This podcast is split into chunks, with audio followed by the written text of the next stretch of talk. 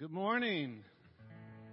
Hey, we're going to do something a little different, and we're just kind of uh, stripping down the stage. We had, oh goodness, we had three graduation services this past Friday in this sanctuary, and it was packed with kids and parents and everything. So we just kind of told the band, "Hey, just chillax, and, and we'll we'll have a nice relaxed morning. But I'm glad you're here. If you're with us online, welcome to Port Orange Church of the Nazarene. If you're here with us in person, welcome.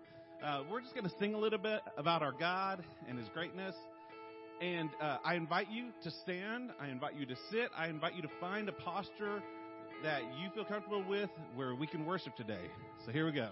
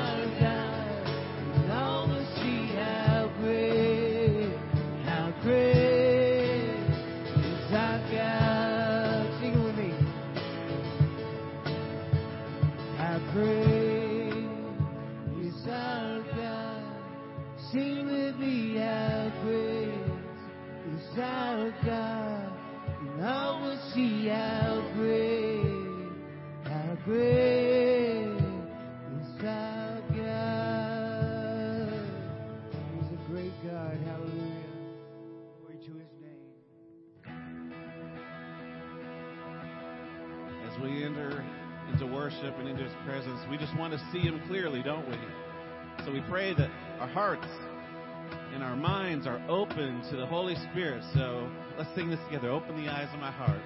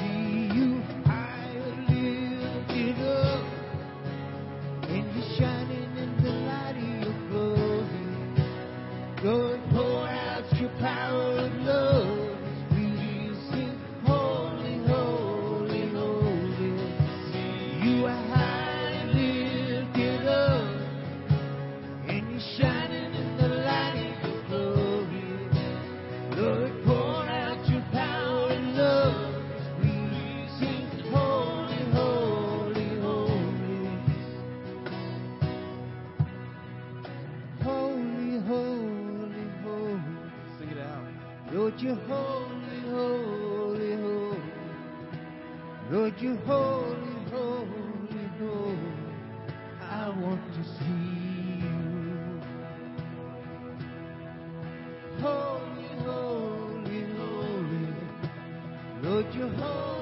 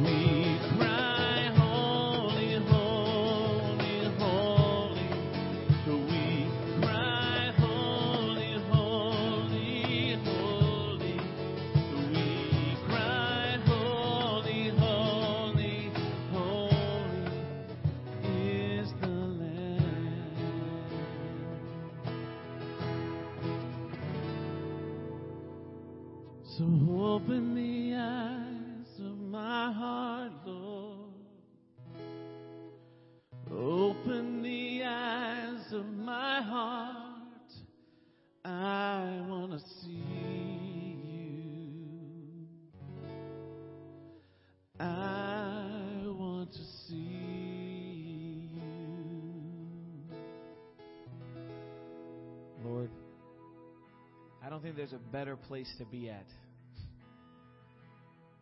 than in the position of saying, I want to see you.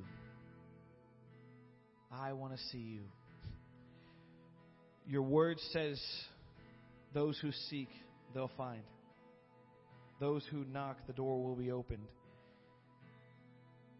Lord, my prayer this morning is that as a body of Christ, as your body, that Lord, that we would truly in our hearts long to see you and your kingdom and your glory and your presence in this place. Lord, that we would that we would set aside the busyness outside of these doors, the chaos and the things that just call us away from you, Lord, and that, that we would just seek your face. Lord, I pray that we ready our hearts. Lord, I pray that we ready our hearts this morning and we begin to bang on the door and knock on the door of your kingdom. And Father, may you open up the floodgates of heaven.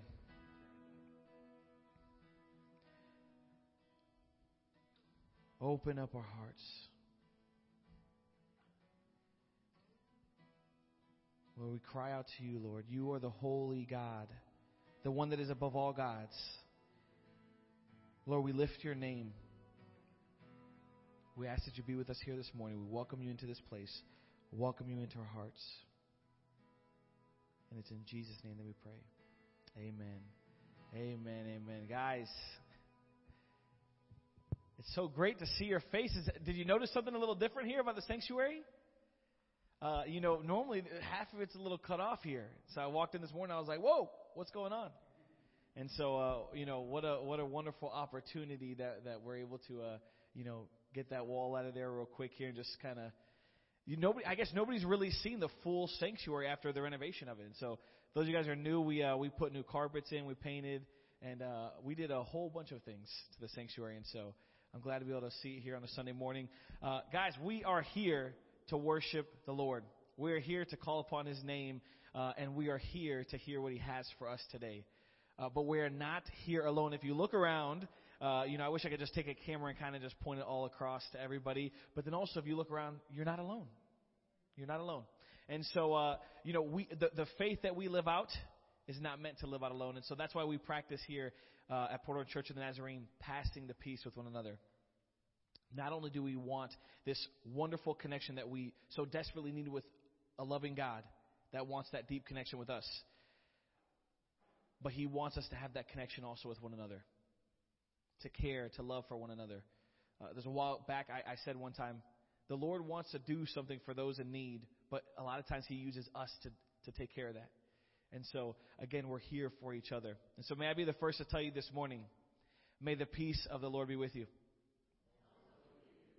Go and practice that peace. Pass it. If you're here in the building, it might look like an Air 5, a wink, or anything like that. If you're online, feel free to tag somebody. And as well as even if you're in the building, pull out your phone and you can go to our Facebook page and tag somebody. But pass the peace to one another.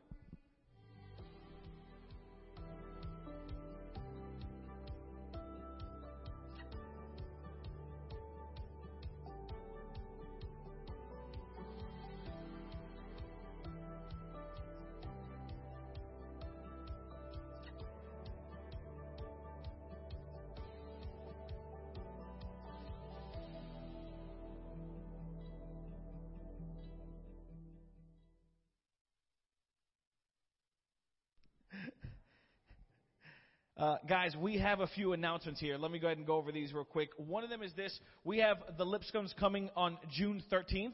Uh, they're going to be coming by and we're going to help them move.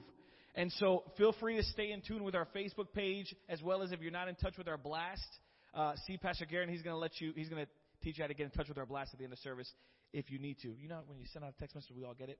Uh, but he's going to let us all know that we're, we're, we want to help them move. We want to help them get into their new home. Uh, you know, they, they are moving. Listen, I've always had very small homes, right? And then when it came time to moving, it was very dreadful, right? Moving like a two bedroom. I could only imagine them moving a whole entire house all the way across all these states. And so they're definitely going to need our help. So stay in tune. We'll let you guys know exactly when we need that help and, and the time frame. Uh, as well as we have the series, the book that we're going to dive into, Not a Fan. Not a Fan. You see, we're not called to just be fans and, and say, hey, whoop, whoop, Jesus, but we're called to be followers. And so uh, we want to encourage you guys to get a book. One of the awesome things that I loved about it was I asked Garen, I said, what's the price of the book? And I believe it was, it was 10 For $10. And you know the awesome thing about it is the church has actually bought them for more money than that. And, and we're saying, hey, look, we're going to give them to you guys at a discounted price because we really want you to get one. So even if you don't think that you might be uh, able to come and join us for that series and for that for for that uh, for the extra service that we have here for that, you could still get a book and read it. It's a great book to have, and and even still, if if Garen ever references on the Sunday morning, then you know exactly what he's talking about. I got some other news. On July 4th, you can't miss it, the 4th of July, we have Jeff Hendricks coming along with his family, and he is a missionary. Now, listen to this. I don't really know too much myself about Jeff Hendricks. However, I'll give you this little nugget here. You ready? I heard the last time that he had to speak, he's a missionary for the Church of Nazarene, and the last time he had to speak for us, we were asked to cut off the streaming because whatever he had to say was so important. I mean, this guy goes on the missions that a lot of missionaries don't want to go on. And so uh, we want to welcome him into our church and hear what mission he has for us. Uh, he's going to be here on July 4th. And so if, if even if you're online, we want to encourage you come on in because the last thing we want to do is uh, is have to cut off the live stream just in case he has to tell us something important about the next mission that he has for us. So stay tuned for that. That is the 4th of July. You can't really miss it, right? The 4th of July. Um, we're then going to now continue our worship and our tithes and offering. Uh, it just I was thinking just yesterday, you know, I'm reminded as as we as we begin this type, part of the service.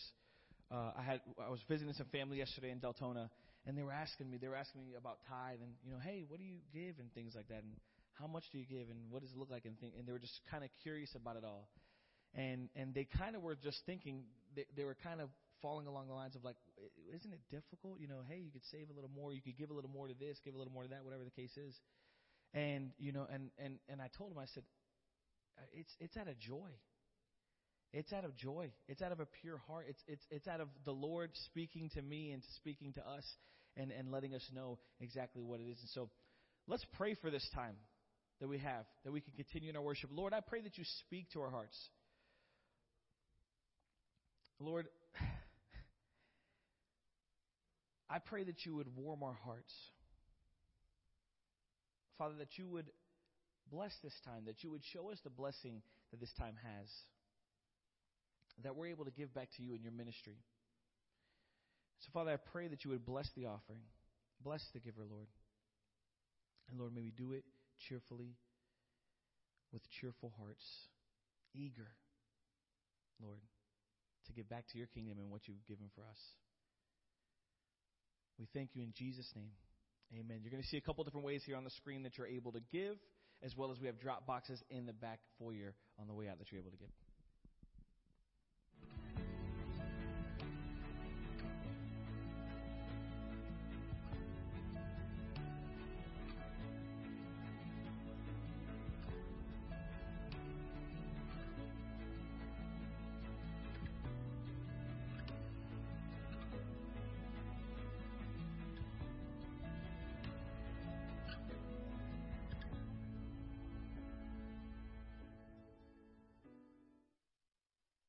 Persecution is the enemy's second best tactic. His best is materialism. For me, I know that if I woke up tomorrow and had to lose my house, take my kids out of school, and I lost everything, the first thing I would question would be God. Yet the people I meet with in Iraq who have been displaced time and time again, I mean, they've lost everything. Any of their safety and security and finances, all of their possessions, they've lost everything. But they can still tell you of Jesus and He's worth every single bit of it. Because the reality is that I've seen many Christians survive persecution, but I've seen very few survive prosperity. I don't experience persecution, but I promise you, if I lived a publicly visible, bold, Jesus loving, gospel sharing life, I promise you, I'll be persecuted. I've realized that for 30 years I've been following a kind of Jesus I've conformed to my lifestyle, not the Jesus from the Bible. But as I met with the persecuted church, as I read the Gospels, then I started to reconcile the two, that the things I was seeing in country and the Gospels I was reading, I realized the persecution defined Christ's life.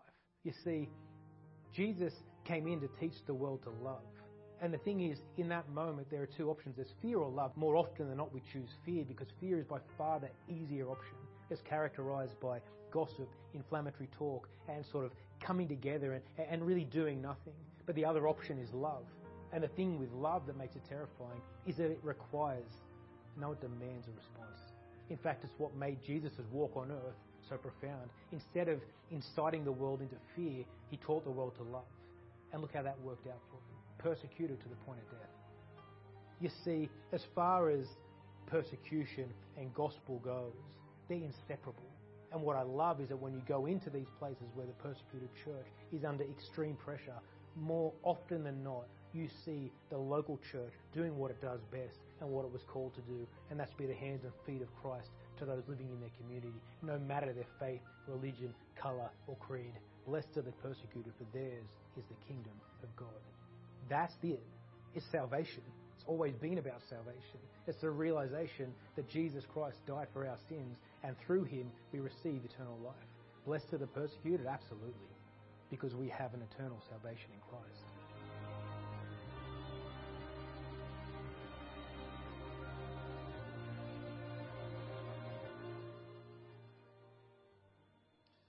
You're just joining us for the first time, we have been working through the Sermon on the Mount, and we have been in the Beatitudes since Easter.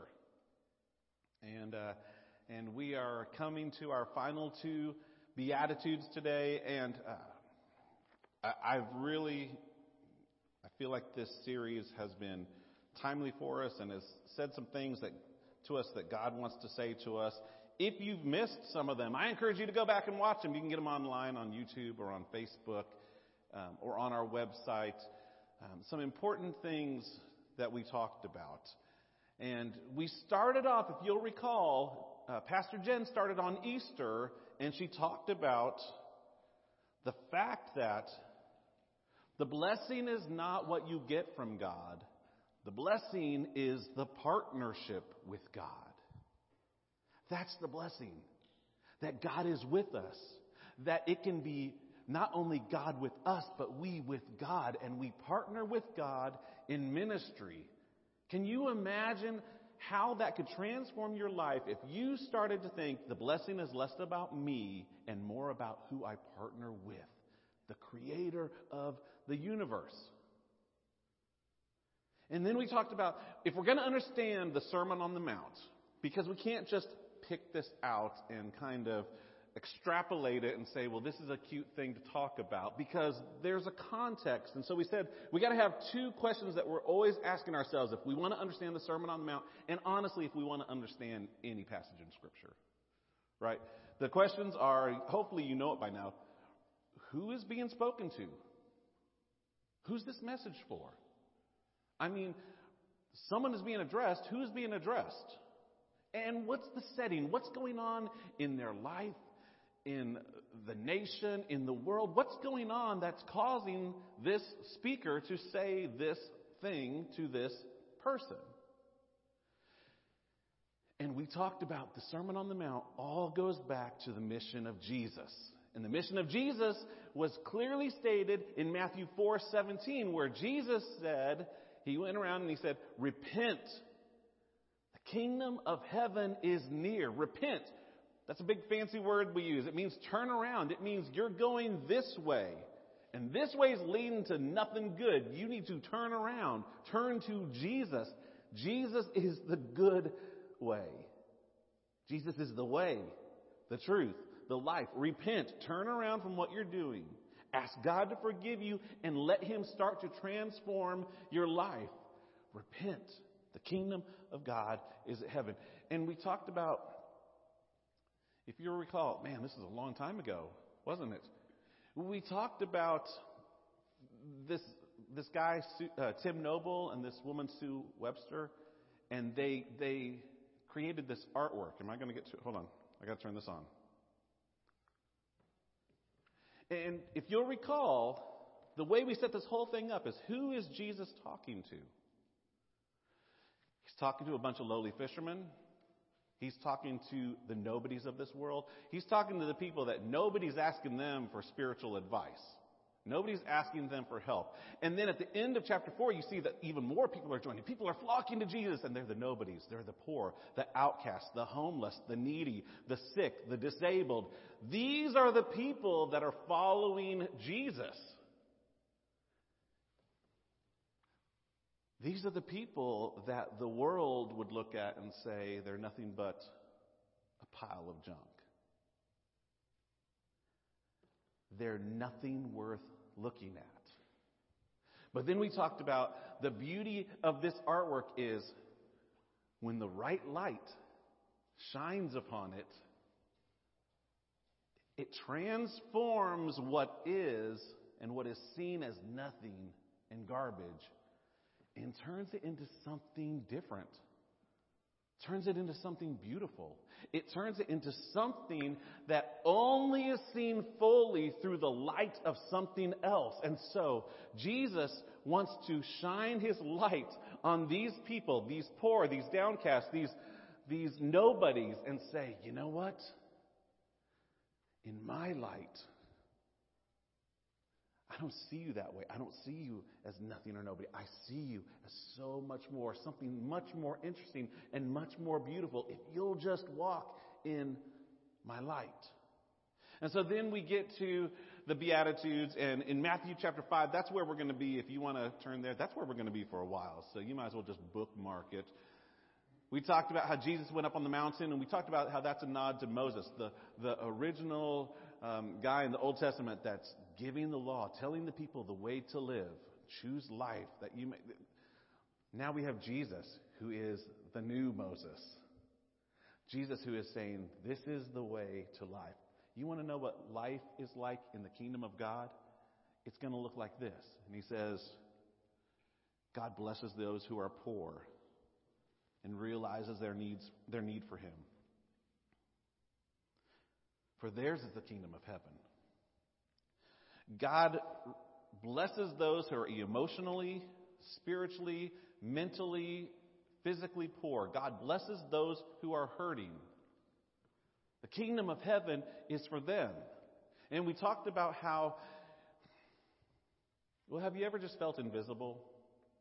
Like you weren't seen? The beauty of this very first blessing, can you imagine being in the crowd, being who you are, and Jesus starts to say, Blessed are, and you think, Oh, I've heard these blessings before. This doesn't include me. And then he does a twist and says, Blessed are the poor, the poor in spirit. And all of a sudden, you start to think, Wait a minute, this Jesus is for me too?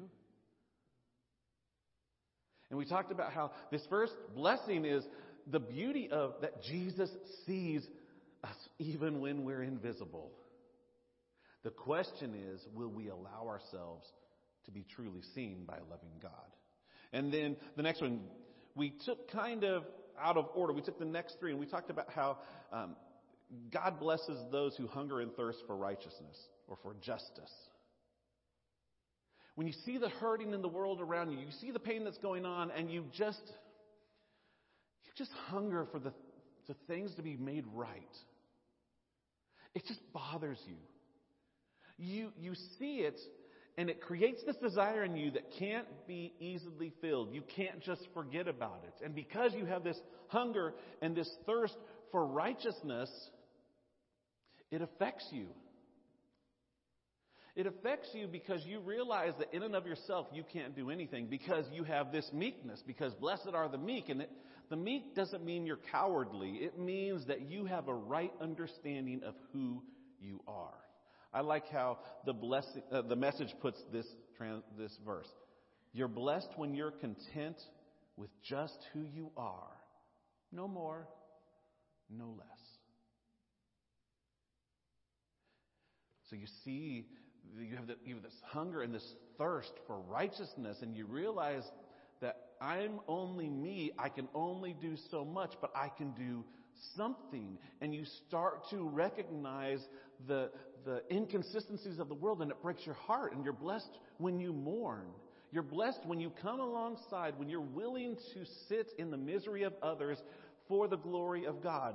God blesses those who mourn because they will be comforted. And then we talked about you're blessed when you show mercy.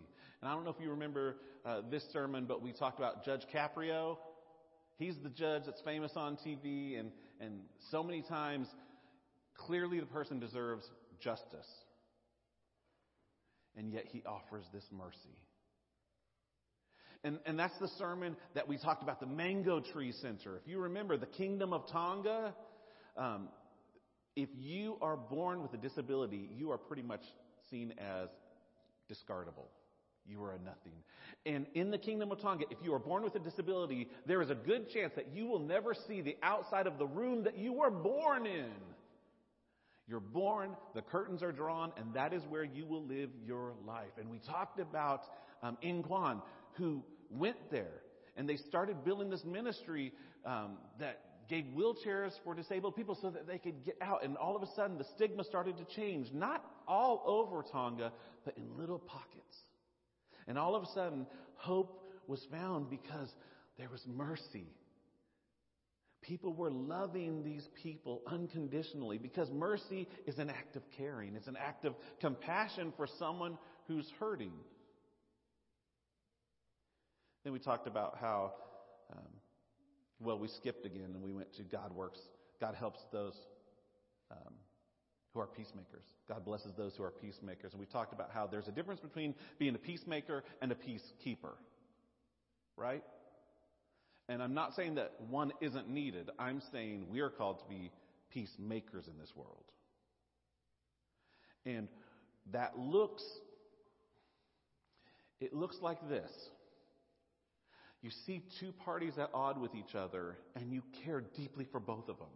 You care for both sides and you want reconciliation and you want restoration and you want it so much. You want this righteousness and this, this justice that you're hungering for and you understand that it's just you. I'm just me. I'm just meek, but I'm mourning with these people, these people who are broken and they're poor and I can do something. And so I'm going to step in the middle of this and I'm going to risk being the target of both of them because if I like you and I like you and you guys are at odds with each other, when I come in the middle, you both expect me to take your side. And when I don't, chances are you're both going to turn your anger on me. But I'm willing to take that chance. Because I understand that God, His kingdom is a kingdom of peace. And I'm an agent of God's. And so I am called to be a peacemaker. And I understand that it's not just me with peace with God, but it's peace with each other. And remember, we talked about, I think it's Matthew 5:26, that Jesus says, if you have something, if you come to bring an offering and you've got an issue with a neighbor, leave the offering. Fix this relationship before you try to glorify me in this relationship. And we talked about that's why we pass peace. It's a liturgical element that a lot of churches don't do, but we understand the importance of it because if we're not right with each other, we can't fully be right with God. And so we practice peace with each other because we want this wholeness and this completeness of God. And we can be merciful and we can be peacemakers because we have this purity of heart. God blesses the pure in heart. You remember Pastor Jen talked about, you remember the ivory? I'm going to clean as real as ivory. It's got to be 99.44. And it's like, no, no. God wants not just 99.44. God is looking for purity. God, God is looking, God is looking for people who are completely His. And as we are refined by the fire, we become a little more pure and a little more pure. And it doesn't always happen instantly. But as God, in God's Spirit, transform us and make us a little more like Jesus every day, we become a little more pure and a little more pure. And you remember we talked about how um, there, there's this purity that children have and this, this awe and wonder that they have in the world. And you're blessed when you begin to see God working all around you and you've got this purity of heart and mind, you start to see not obstacles, but you see opportunities. You don't see anger, but you see people that are hurting that need God's peace. And you begin to be, through the purity of your heart that is coming from God as He's making you a peacemaker and you're extending mercy. And do you see how these are all kind of connected together now? And uh, when that happens, well, when that happens, expect the last two blessings. Verse 10 says this God blesses those who are persecuted for doing right. For theirs is the kingdom of heaven. And, and once again, for the second time, we see there's this kingdom of heaven that's at play. That's the goal. That's where we're starting. That's where we're wanting to end. We want the kingdom of heaven. We want God's kingdom to come. God's will to be done on earth as it is in heaven. But when you are acting as an agent of Jesus, you cannot expect the world to treat you differently than they treated Jesus. And so Jesus says, You're blessed because you're with me on mission. Remember? That's the blessing that we're with Jesus. But when you're with me, there are some things that you're going to, well, you're going to be persecuted. And if we're honest with ourselves, we don't really face persecution. I mean, there are times we say, oh man, I had to work late hours. Oh, I'm so sorry. That's okay. It's just my cross to bear. No, it isn't. That's called you being a human in a work world. That's, that's not persecution. That's life. It's different. And we don't really face it. Having difficulties looks more like John chapter 15, uh, verse 18 through 24.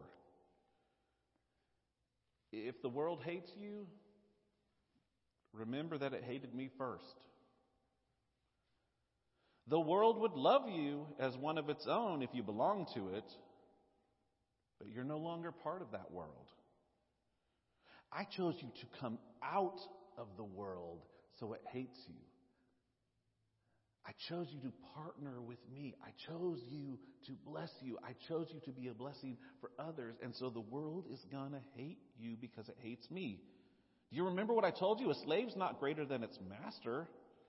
And since they persecuted me, naturally they will persecute you. And if they had listened to me, they would listen to you. They will do all this to you because of me. For they've rejected the one who sent me. You're going to get persecuted because you side with Jesus, who was persecuted because they were not willing to listen and submit to God. They wouldn't be guilty if I had not come and spoken to them, but now they have no excuse for their sin. Anyone who hates me also hates my Father. If I hadn't done so much miraculous signs among them that no one else could do, they would not be guilty. But as it is, they've seen everything I did, and yet they still hate me and the Father. Persecution happens when you live a life that goes against the desires of the world. The world's going to hate you because you're living in a different realm. You're living in this kingdom of God. And they want your allegiance to be anywhere else. Whether it's money or materials or work or they they don't care what other allegiance you choose as long as it's not the kingdom of God. And before we say, well, that's the olden days, I mean, yes, okay, I get it. But no one's really persecuted like that. I mean, come on. No, it's, it's really not that old. In 2010, Christianity Today, it's a magazine, reported that in the 20th century, from 1900 to 2000, in the 20th century, there were over 26 million known people that were martyred for their faith. 26 million that they know of. Let's put that in context. That means that since we started going live, 22 people have been martyred for their faith. Don't tell me that we're not in a world of persecution because we are. We just happen to live in a corner of the world where it's not as obvious. And suddenly, these words of Jesus in John chapter 15, they don't seem as figurative, do they? Because when we, when we choose to usher in the kingdom of heaven into our daily lives, we can assume that we will be persecuted in very real ways. It doesn't mean that we will, but we have to assume that we will because they hated Jesus, so they will naturally hate us. We assume that it'll happen because Jesus told it will happen. And if it's not that extreme, verse 11 and 12, God blesses you when people mock you. And they persecute you and they lie about you and say all sorts of evil against you because you're my followers. I, I feel like that may be a little more where a lot of us are. The mocking, the lying, like we, we can identify that a little more in our lives. But I want to be sure that we understand that both are still happening in this world. God blesses you when that's happening. Be happy about it. One of the weirdest sentences in the Bible. But be happy about it. Be very glad. For a great reward awaits you in heaven. Once again, kingdom of heaven. Kingdom, repent. The kingdom of heaven is near. Blessed are the poor. The kingdom of heaven. Blessed are you when you first. Kingdom of heaven. Hey, be happy about it because there's a kingdom of heaven that is a real reality. And when these things are happening, you are part of that kingdom. And remember, the ancient prophets were persecuted in the same way. God blesses you when you're doing the right thing. Have you ever been in that situation? I know that, like, when I play golf and I'm with one other person and the golf place pairs us up with two people that we don't know. Um, this happened a lot in Texas, and my buddy and I were both pastors, and the goal was that we didn't tell them we were pastors. Because as soon as we mentioned the word pastor, everything changes. All of a sudden, they're worried about what have I said? Well, you know, what? But they're also automatically putting on me every stereotype that they have about Christians, every misconception that they have, every time that they've seen a hypocritical person that says they follow Jesus and then they do something rotten and they put that on me. Have you ever been there? You're friends with someone, you start a new job, I don't know, situation, and like, you're getting along great. And then all of a sudden they hear that you go to church or that you love Jesus or that you're trying to follow him or that you're trying to bring the kingdom of God in the kingdom of heaven into this reality. And all of a sudden there's this barrier. They don't want anything to do with you because they've been around those Jesus people. They don't like those Jesus people. And they assume that you're one of them and that you have the same flaws that they see happening all the time in the world by people who carry their Bible and yet don't live their lives like anything in it. And you're not bad, you're just trying to follow Jesus. You're not evil. But they assume you're just like everyone else. Jesus says, get ready for it. Expect it. I mean, honestly, it's like the video said if we're truly living on mission for Jesus and God's kingdom, we really should expect it a little more, don't you think? I've been really convicted the last couple of weeks as I've been preparing how little I get confronted with, oh, you're one of those Christians? Like, it makes me wonder, am I living in a way that people can identify that I'm part of the kingdom of God? I kind of worry that I'm not being identified more that way. But Jesus says to expect it. And that's why purity of heart is so important because we desperately need to see God. We need to see God moving in our lives and moving in our situations. And so it's not just blessed are the pure in heart, for they shall see God. It's blessed are the pure in heart, for they shall see God. And we need purity of heart so that others are seeing a true picture of Jesus. We need to be living our lives in awe and wonder of all that God is doing so that God can continue to use us in a mighty way and continue to usher in God's kingdom because of the way we are living. And we are living for Jesus because Jesus, that's what it's about. Jesus was all about restoring and renewing all things.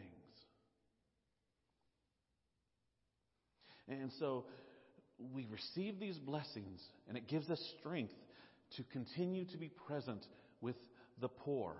It gives us strength to continue to be with the mourning.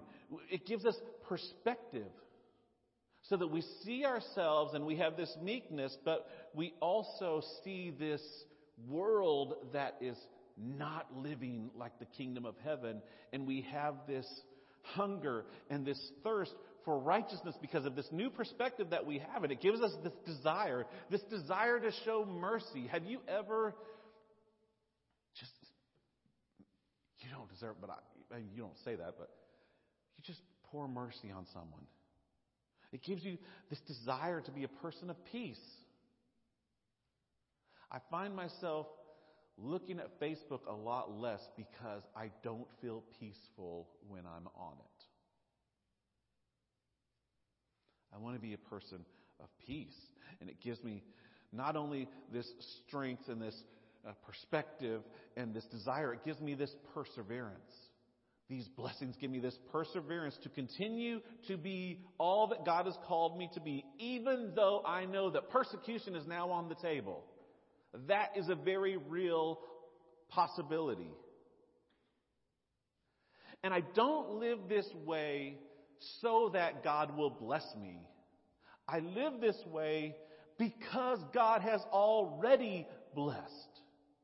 We don't have this transactional relationship where it's like, God, I'll live this way if you'll bless me. No. Jesus starts off saying, You are blessed. You are blessed when this happens. You are blessed when you live this way. You are already blessed. And so I choose to live into this blessing because Jesus blessed before I was even worthy. It's like Romans 5 8. God showed his great love for us by sending Christ to die while we were still sinners. It wasn't clean up your act and then I'll bless you. It's I am blessing you and the blessing is going to be part of your restoration and part of your healing and part of your purifying and part of the mercy that I want to give you and part of the partnering with me which helps you see these acts of unrighteousness. The blessing is the blessing is that you and I, when we were poor, when we feel unimportant, when we are hurting, and when we need mercy, when you and I need peace, when we're impure and hostile towards God, when all of that was happening, at just the right time, Christ came, and God came to save us and to bless us. So, my question for you today is where do you find yourself in this passage?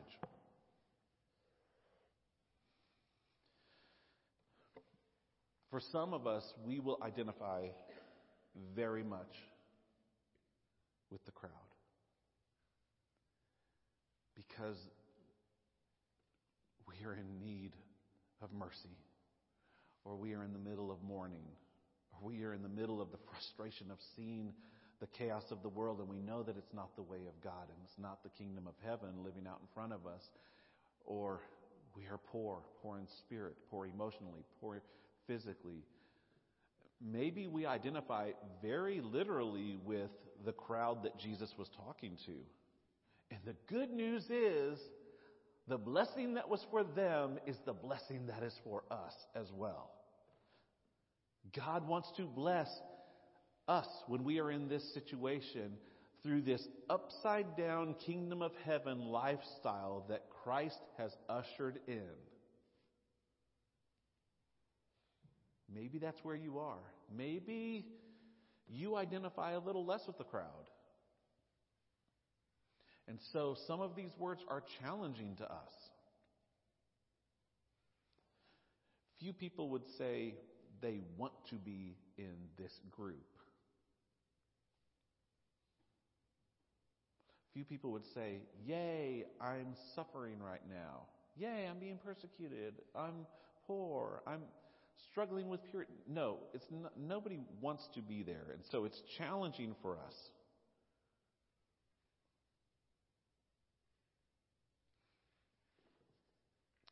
They're challenging because we have a decision to make. Because even if we're not right there with them,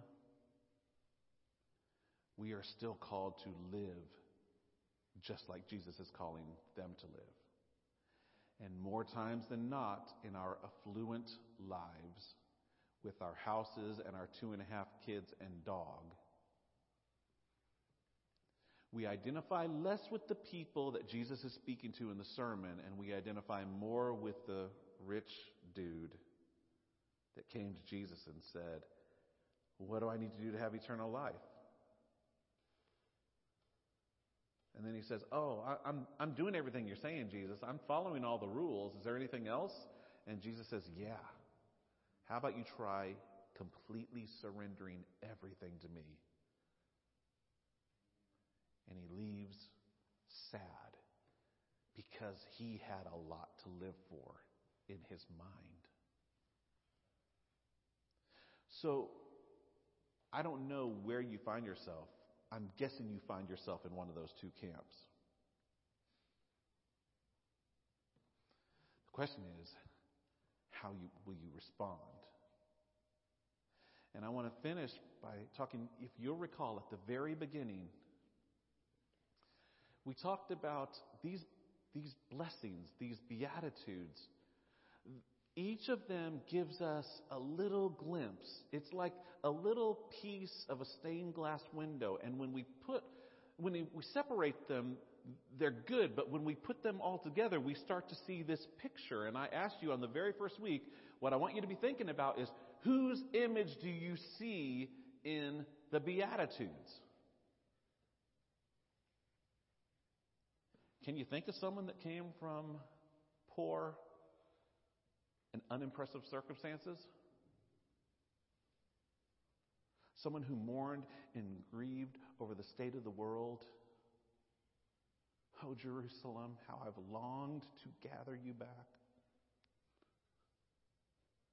He was extremely important, but he didn't think of himself as important. Paul would write it, he did not consider equality with God something to be grasped, but he humbled himself can you think of someone who longed to see God's world set right?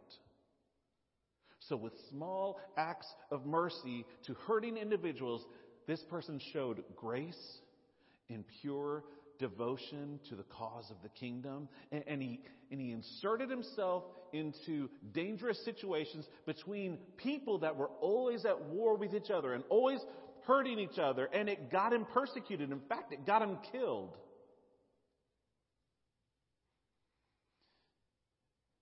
And the death of Jesus, who is the perfect embodiment of these blessings.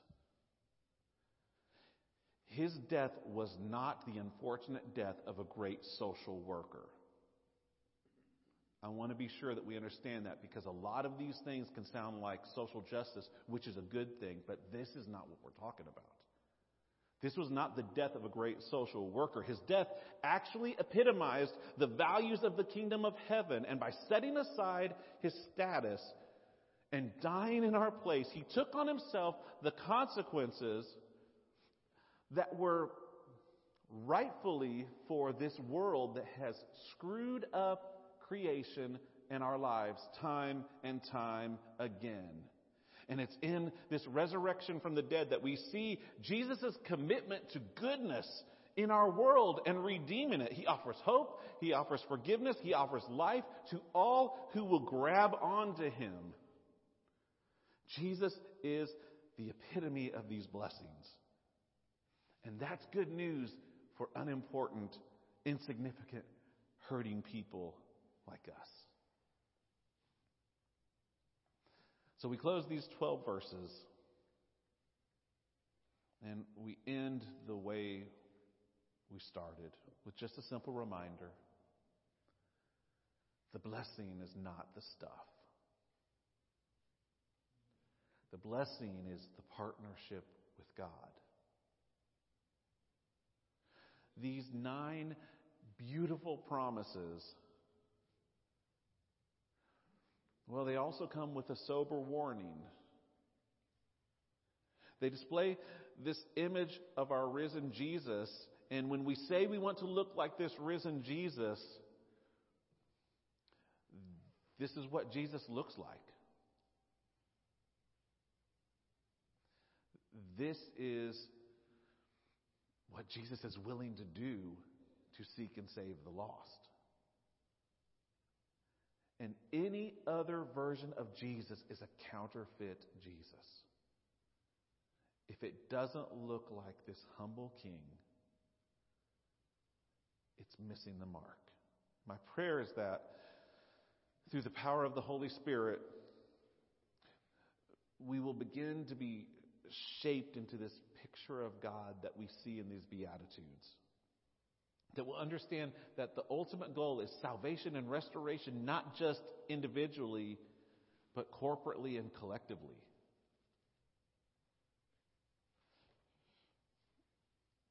So, Matthew, this is where we're going to end. Matthew 5, 1 through 12. These blessings, this is what Jesus looks like. From verse 13 through Matthew 7, 26, the rest of the sermon, this is what it looks like when he fleshes out verses 1 through 12.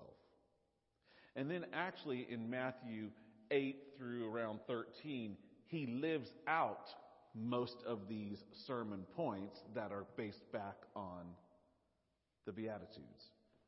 And so as we continue on this journey, we're going to see what it will look like to flesh these Beatitudes out in our daily life and how, how we can learn to be more like Jesus by living this way. I'm excited for the journey. I hope you are, and I hope that you will join me on this.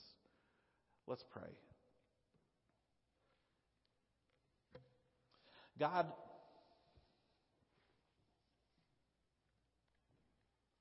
there are times that it feels like we've, we've gone at a snail's pace, but there's so much here. So many, so many things that we're leaving out for time's sake, and yet my prayer is that your Spirit has told each of us exactly what we need to hear today.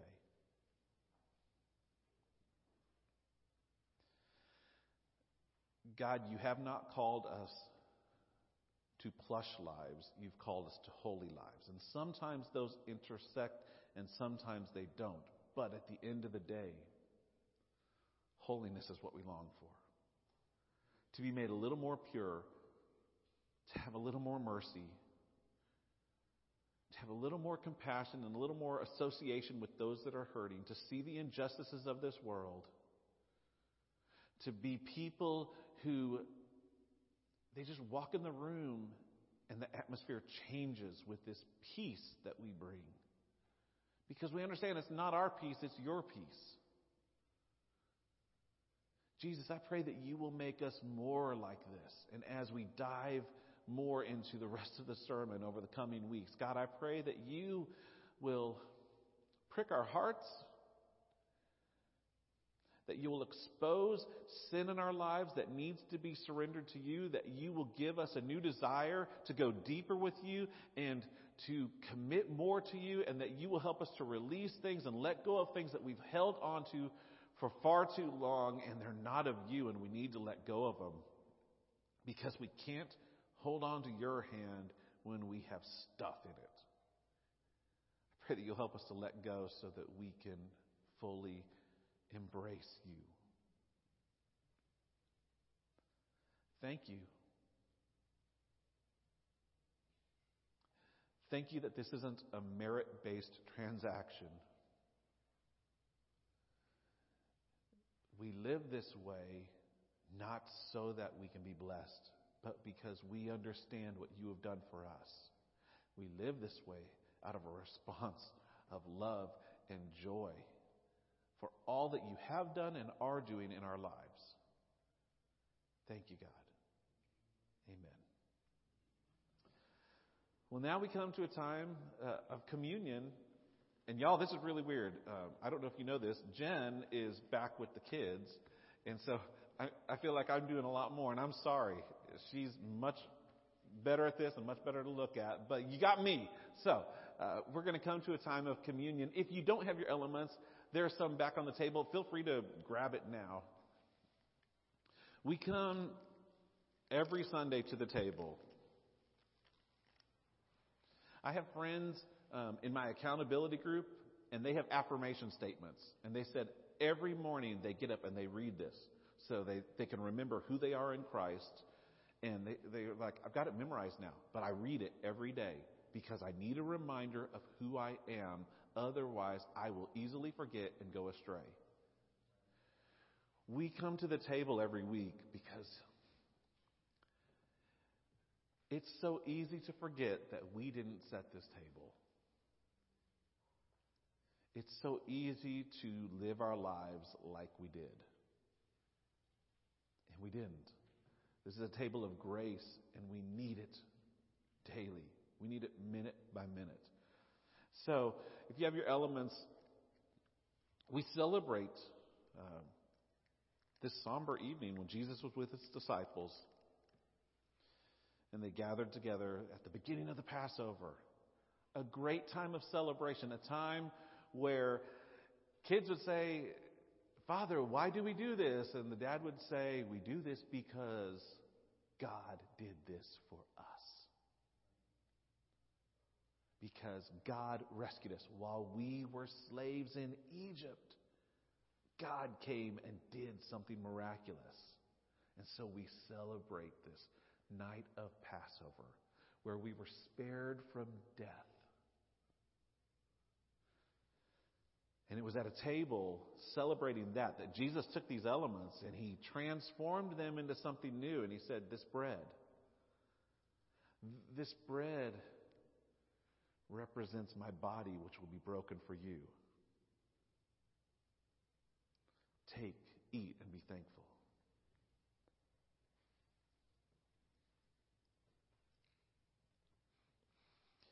And in the same way, he took the cup and he lifted it up and he said a prayer, and chances are he sang a hymn.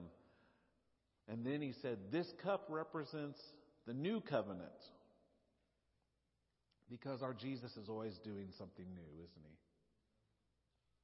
He said, This cup represents my blood, which will be poured out for you and for the forgiveness of sins. Wow.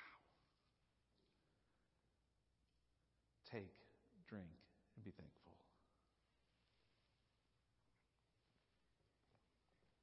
Thank you, God, for your grace.